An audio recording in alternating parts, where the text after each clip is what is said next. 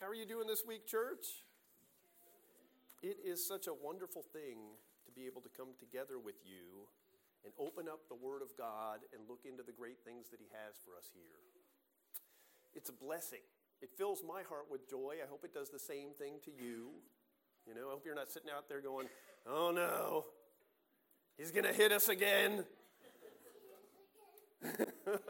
That's not really what we intend to do Here's the thing when we go over things like the Sermon on the Mount, you have to remember this is probably the most famous, the most respected speech ever given by any human being in the history of the world.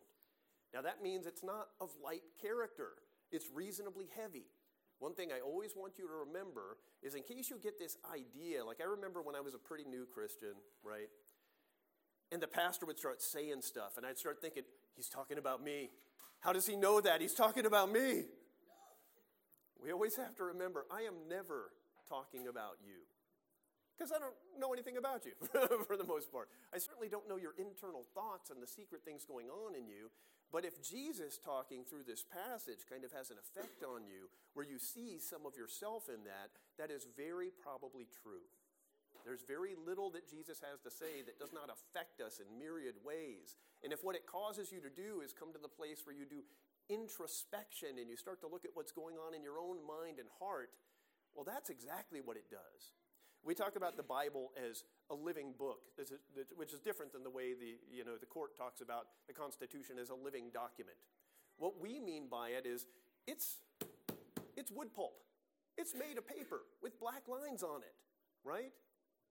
But through this book, God has chosen it to be his instrument through which he speaks to our souls by the active participation of the Holy Spirit of God.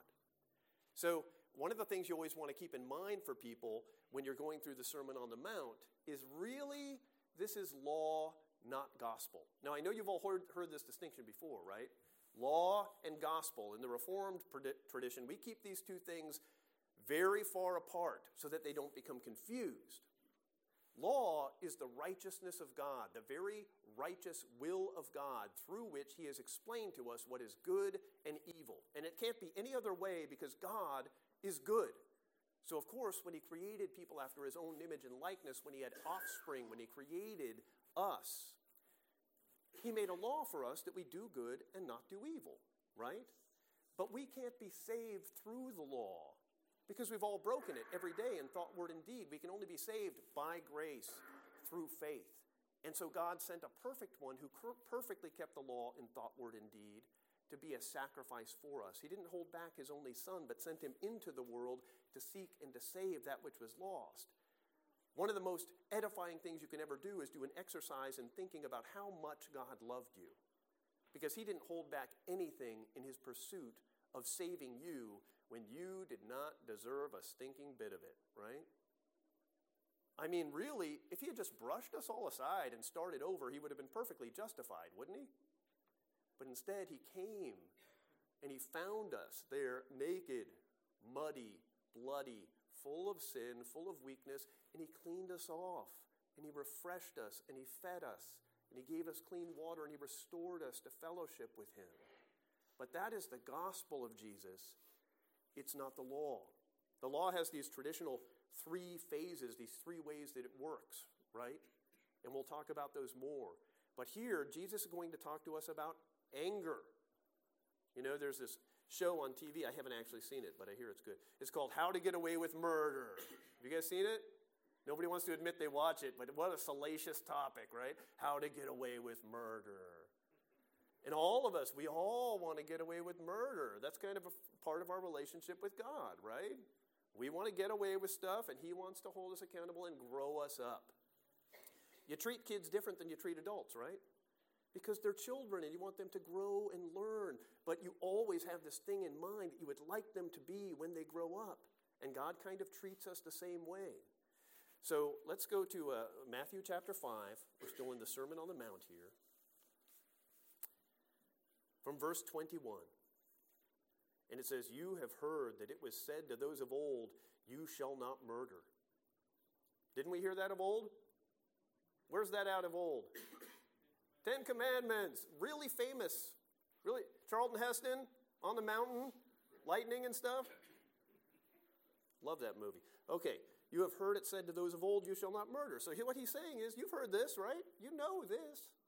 Then he says, And whoever murders will be liable to judgment. But, in other words, there's something wrong with our understanding of that. And he goes on I say to you that everyone who's angry with his brother will be liable to judgment. Whoever insults his brother might be liable to the council. In other words, the civil law, you might go into court. But whoever says you fool should be more concerned about being liable to hell and fire. In other words, don't worry so much about the effect of you being mean or cruel or angry with your neighbor in this life. Worry about the effect of it that it will have on your next life. So if you're offering your gift at the altar, and there you remember that your brother has something against you, leave your gift there before the altar and go. First, be reconciled to your brother. Then come and offer your gift. Now, I notice some of this, this is pretty far afield from our daily experience because we don't do these things anymore.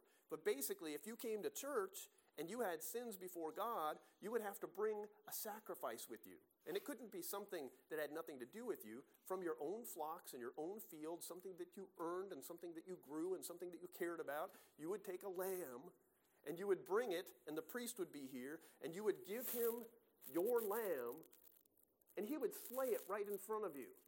And you had to see its blood go, right? And then they would carve it in some ways, and he would give some back to you, and they would take some.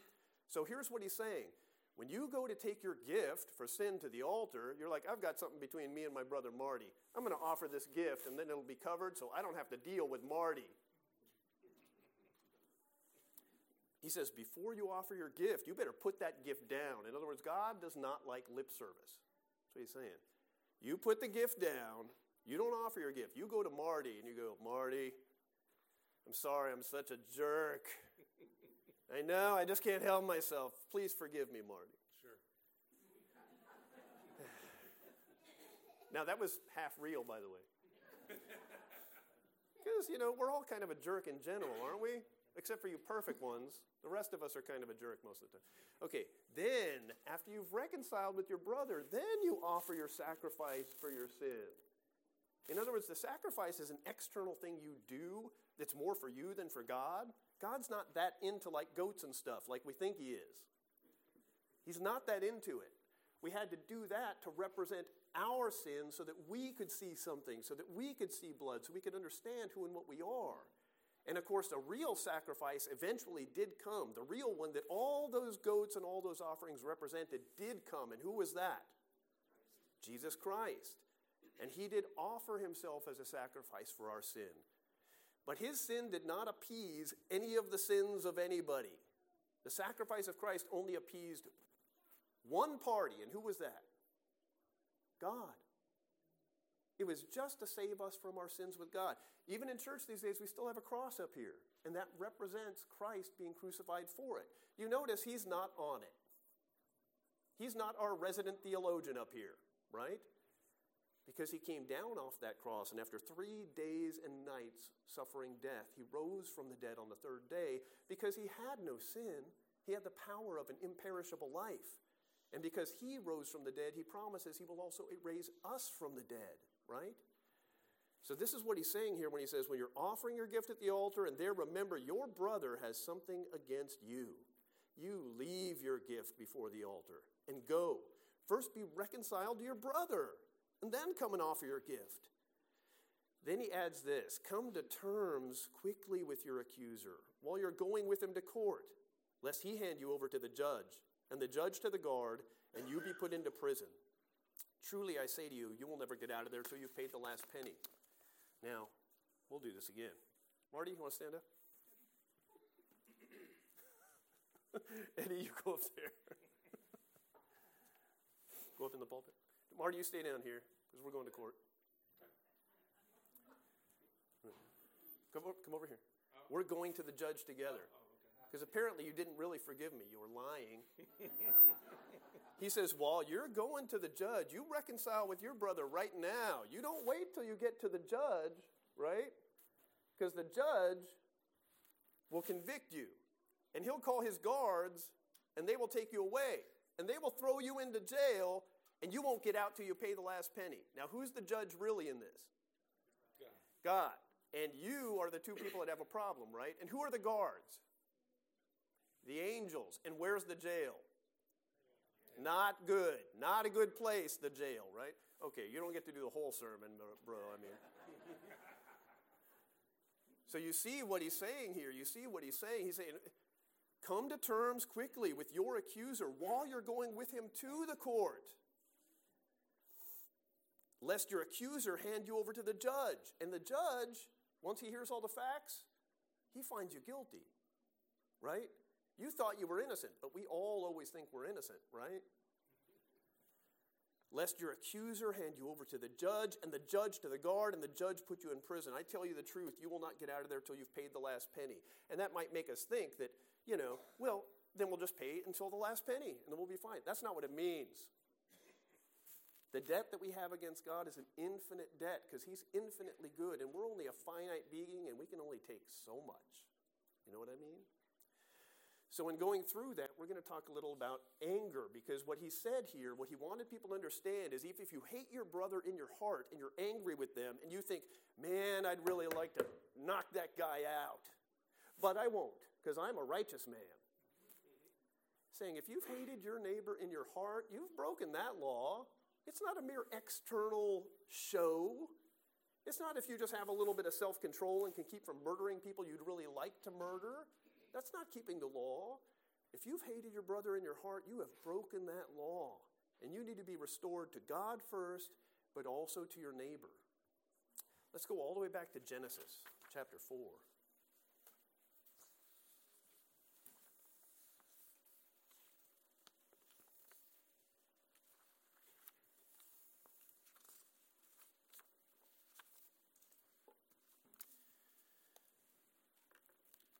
Going to go over a couple of texts of anger.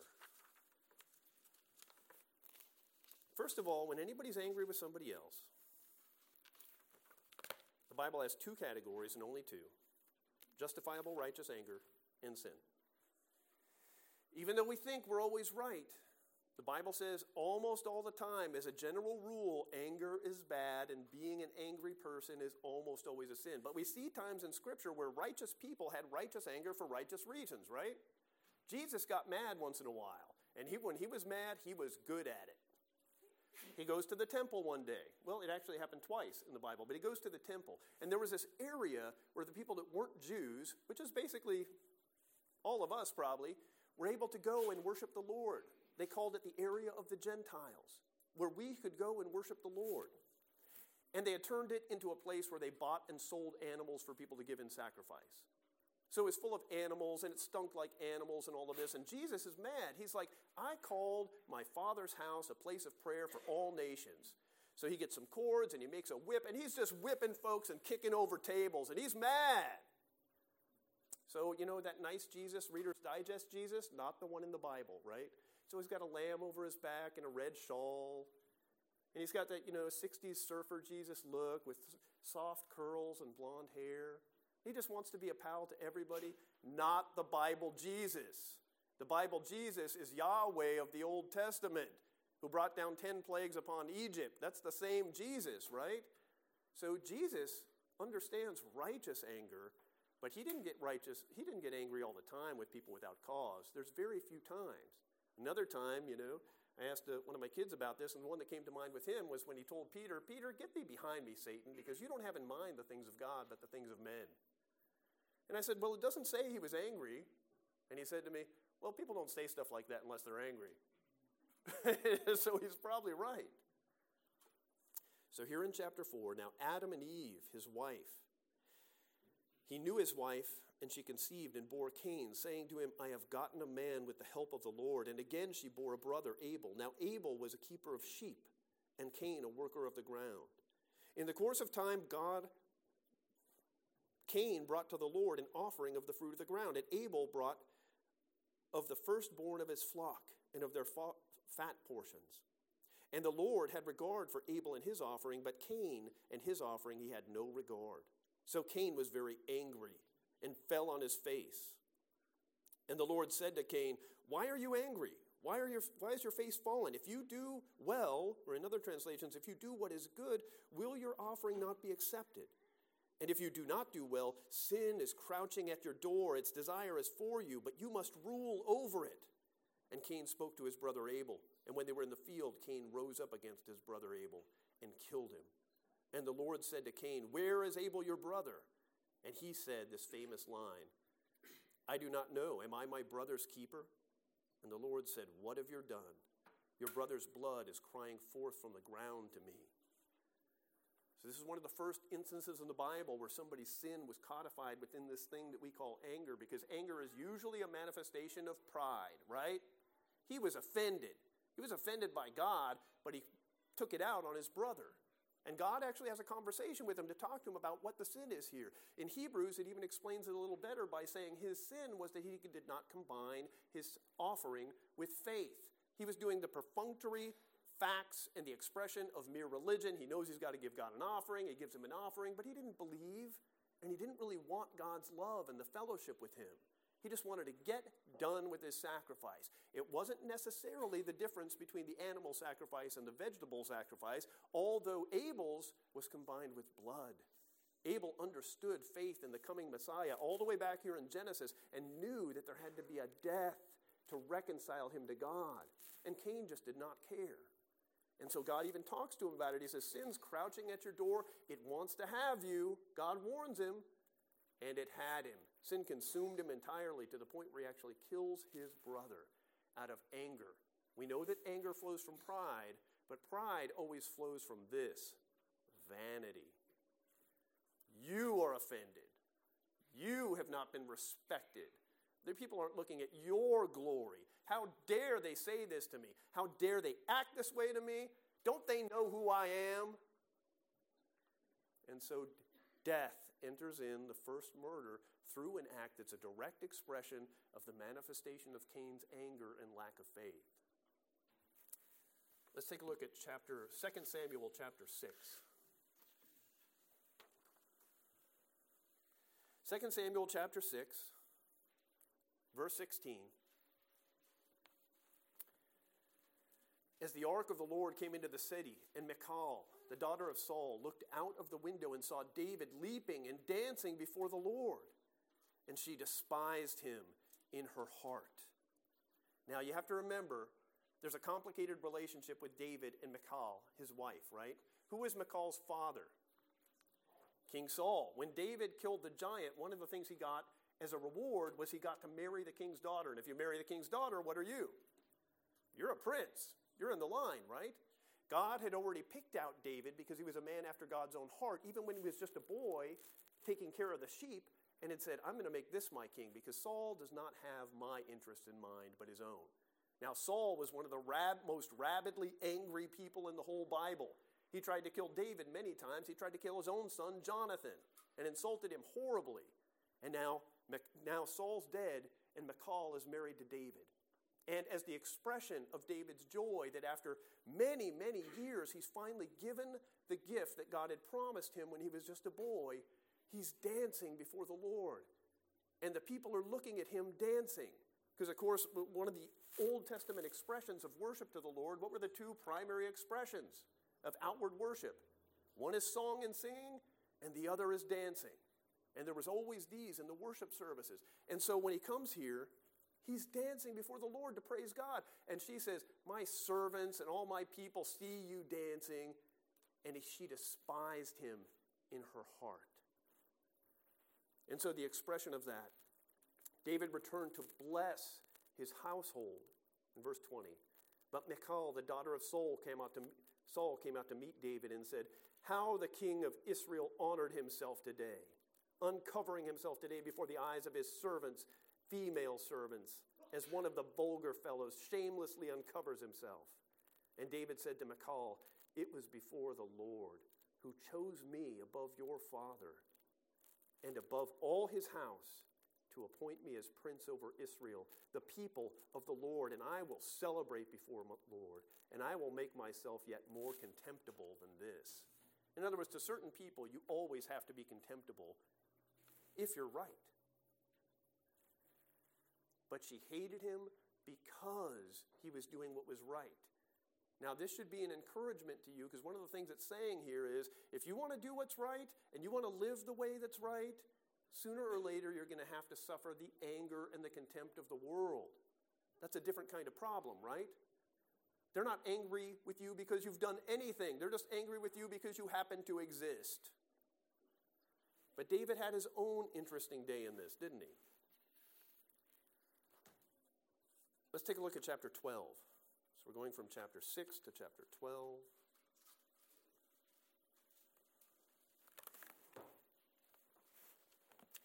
Now, we all know that the Bible shows us warts and all, right? It doesn't just show us when we're doing well or when everything's working properly. It shows our great moments, like when we're killing giants, and our horrible moments too. The Bible doesn't ever want you to think that guys like Abraham, Isaac, and Jacob, Moses, and David were perfect. They weren't. They were sinners like the rest of us. And David gets into a situation, it's actually when he's quite old. He's probably about, you know, 60 to 70 here. He's lived through all of his glories. And there was this one season that came up where his armies were going out to war against the Amalekites and the Philistines that were trying to subject his people to slavery, and he didn't go out to war.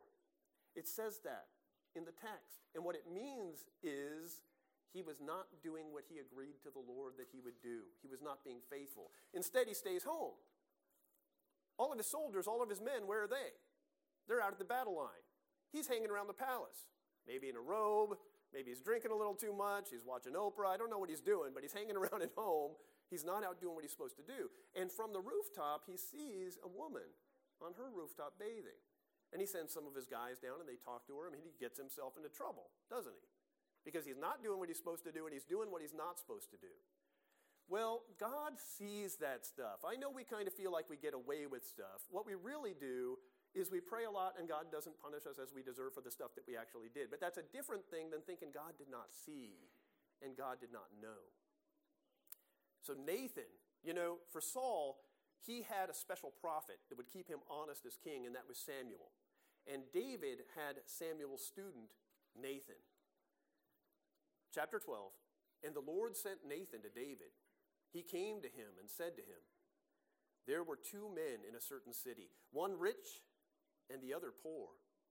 The rich man had very many flocks and herds, but the poor man had nothing but one little ewe lamb, which he had bought.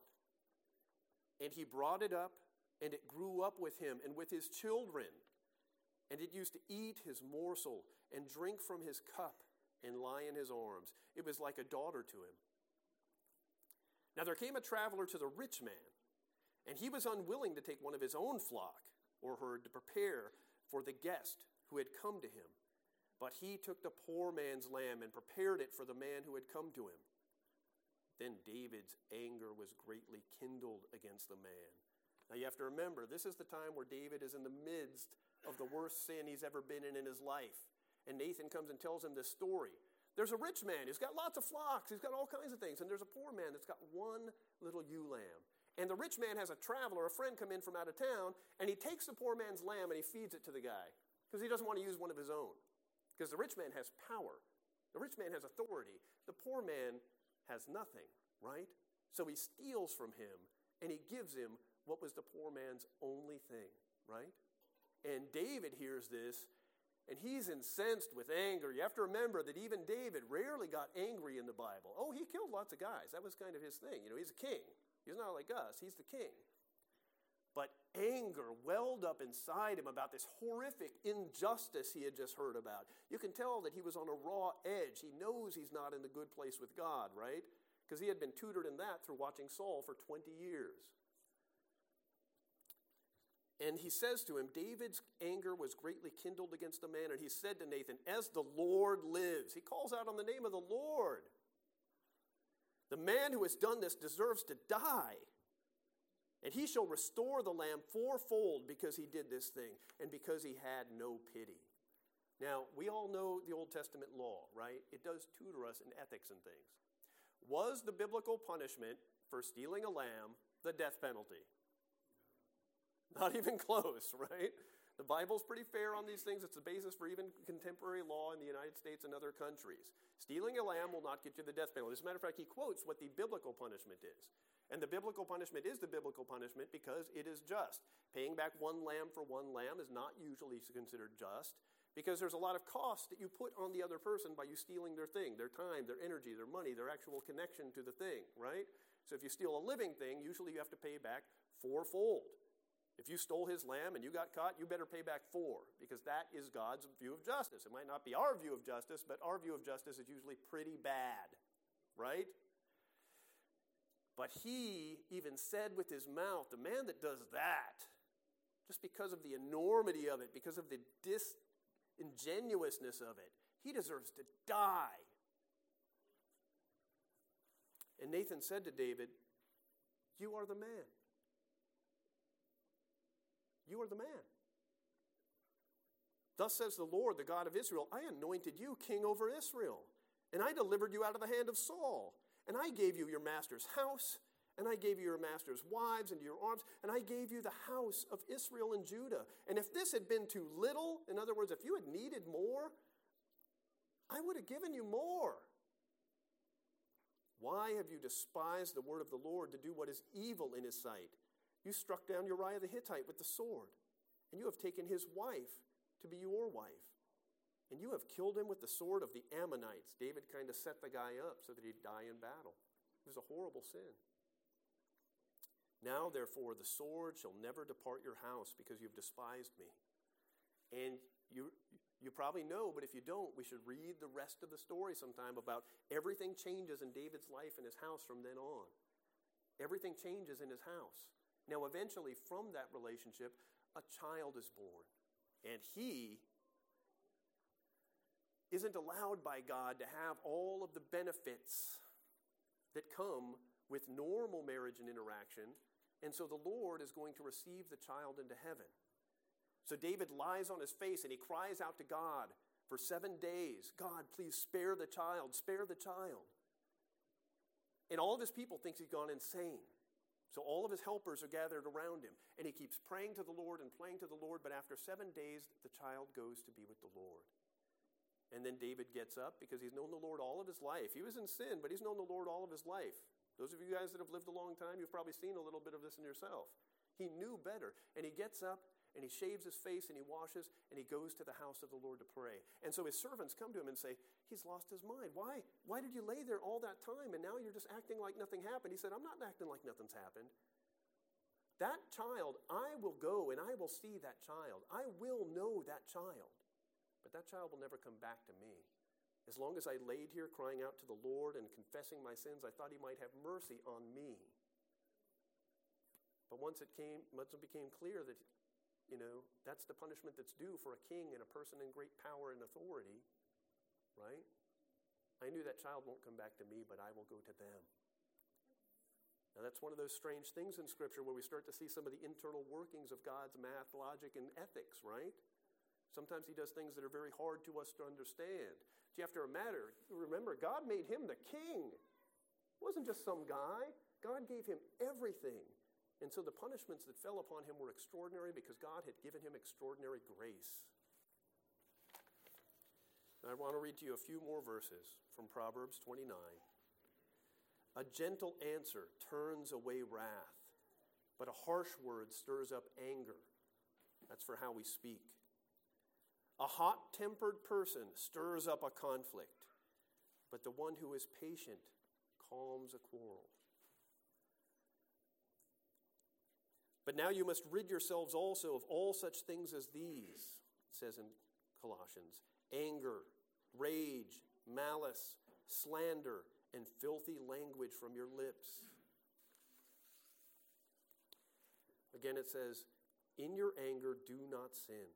And do not let the sun go down while you're angry. And do not give the devil a foothold. Anyone who's been stealing must no longer steal, but work, doing something useful with their own hands that they may have something to share with those in need. Don't let unwholesome talk come out of your mouth, but only for what's helping to build others up according to their needs, that it may benefit those who listen. And do not grieve the Holy Spirit of God, with whom you were sealed for the day of redemption. Get rid of all bitterness all rage, all anger, all fighting, all slander, and every form of malice. Thus far, the reading of the Apostle Paul and his word.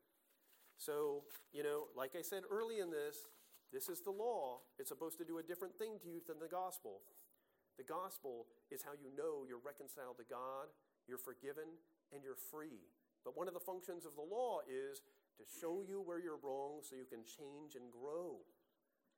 You will not be saved by your obedience to the law, neither will you be cursed for your violations of the law as long as you are in Christ. But certainly we should learn and grow from the path that God's laid for us in His law. We should change. Have you ever heard people don't change? Who, who has heard that? The one place you should never hear that is in a church. We deeply, desperately believe that people change. All through their life, they start at one place and they end at another place. Sanctification is a process, justification is an instant. But people change remarkably. Their entire personalities can be transformed by one interaction with the person and work of Jesus Christ. Can't it? Amen. Let's pray. Lord our God, you are so good to us.